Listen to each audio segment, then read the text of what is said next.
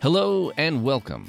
I'm Jeff Bonanno, and you are listening to the Do Something Nice podcast.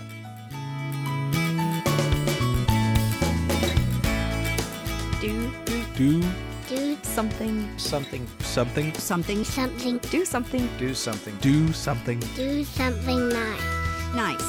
nice, nice. Do something nice. Do something nice. Do something nice. Do something nice.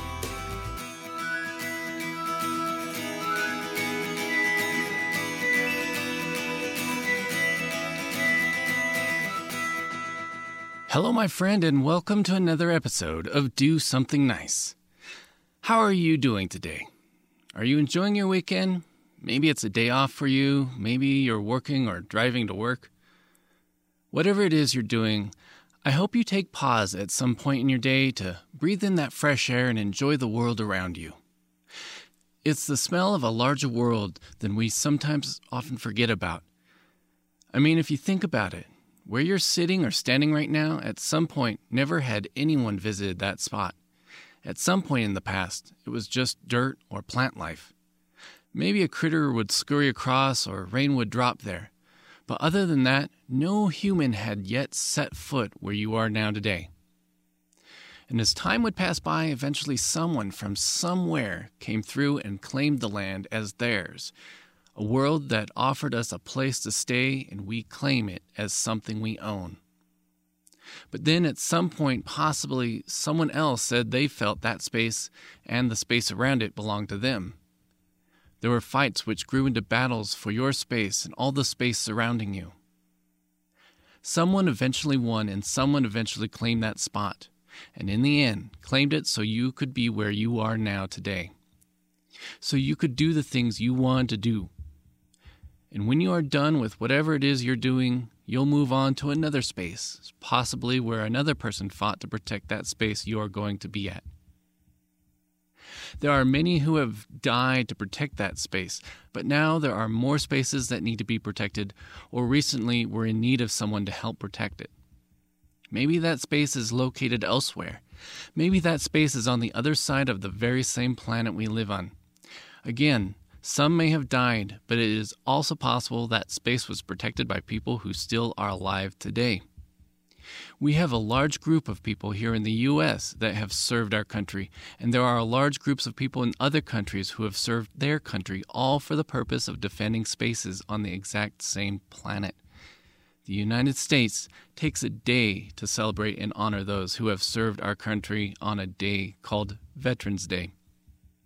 But many other countries, such as the UK, Canada, Australia, New Zealand, South Africa, Sri Lanka, France, Belgium, and so much more, also do the same on a day they call Armistice Day. Each place may have a different way of honoring their veterans, but it all boils down to one particular thing. There are people, just like you and me, who selflessly put their lives on the line for what they believe in. We have younger generations who are just entering this world who are now doing this, and we have generations before them who are either still currently serving their country or have already done so. One of the oldest U.S. vets that lived was a man named Richard Overton, who died when he was 112 years old. Richard didn't even have a chance to decide if he wanted to serve. He was actually forced into service just because he was African American. But he still did it. He served on burial detail, worked base security, and was even a driver for a lieutenant in the U.S. Army at Pearl Harbor just after the attacks during World War II.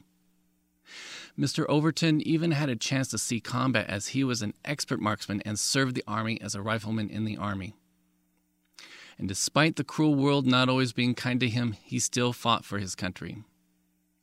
Born in Austin, Texas on May 11, 1906, a time when President Roosevelt was in office and Albert Einstein had just published his theory on relativity, a time before Ford had created and released his Model T horseless carriage. Richard Overton, who was a descendant from slaves who came from the Judge John Overton plantation, was a veteran for the United States, like many others before and after him and like many before and after him, came back to civilian life after serving his country. He came home, built a home, and started his own business in furniture. Later, he worked for the state treasury department and lived a very long life. Richard is a great example of how amazing all of our veterans are. But often, our veterans get forgotten or suffer from the hardships they've endured while serving. And really, one day of honoring our vets is not enough. 89 year old Ronald Debner is a veteran who lived alone and whose health was diminishing. Mr. Ronald had previously lost his wife and lived without anyone but his dog. He struggled to find ways to get to and from places, and after an event that left him having to stay at the local hospital, he had no choice but to call for an Uber because he had no one to pick him up. The Uber driver, Lauren Mulville, however, was heartbroken when she found out how bad of a state he was in.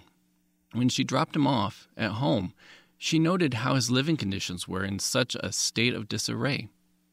Lauren was a single mom who already had so much on her plate, but wanted to help, so she knew she couldn't do it alone. She reached out to friends and family on social media. The overwhelming response led to dozens of volunteers to help clean and strip apart the house. They fixed up the place, replaced carpet, painted, and even tackled a situation of mold growing in the home. There is now a social media group called Helping Mr. Ronald, which has over 800 members and has inspired so many people to carry out random acts of kindness, including helping this amazing military vet. Writer Cynthia Ozick said, We often take for granted the very things that most deserve our gratitude. And it's sadly true, but it doesn't have to be. As a matter of fact, we can do things at any time of the year to help those in need, including veterans. We don't have to wait for a special day to honor them or thank them for what they have done for us. Like Lauren Mulville and the 800 group members who take time out of their day to help a veteran, as well as so many others, it's something that we can easily do whenever there is a need. We don't need a prompt to start, we can just do it.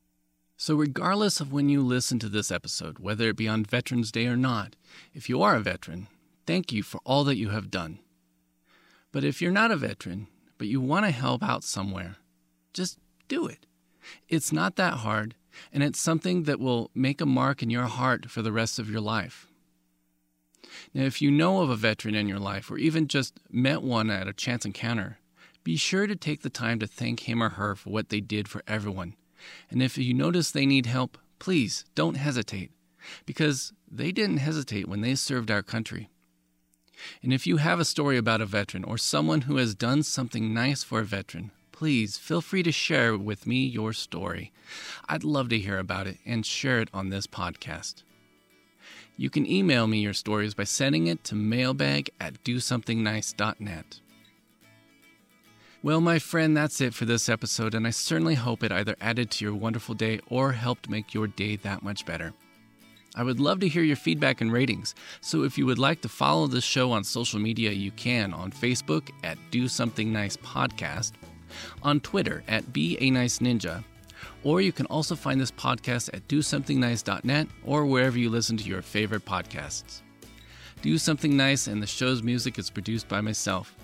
Again, a special thanks to all the veterans who served this country. Heck, to all veterans all over the world. You are all amazing people, so thank you. And thank you so much for listening in. And remember to be a nice ninja and do something nice. Take care.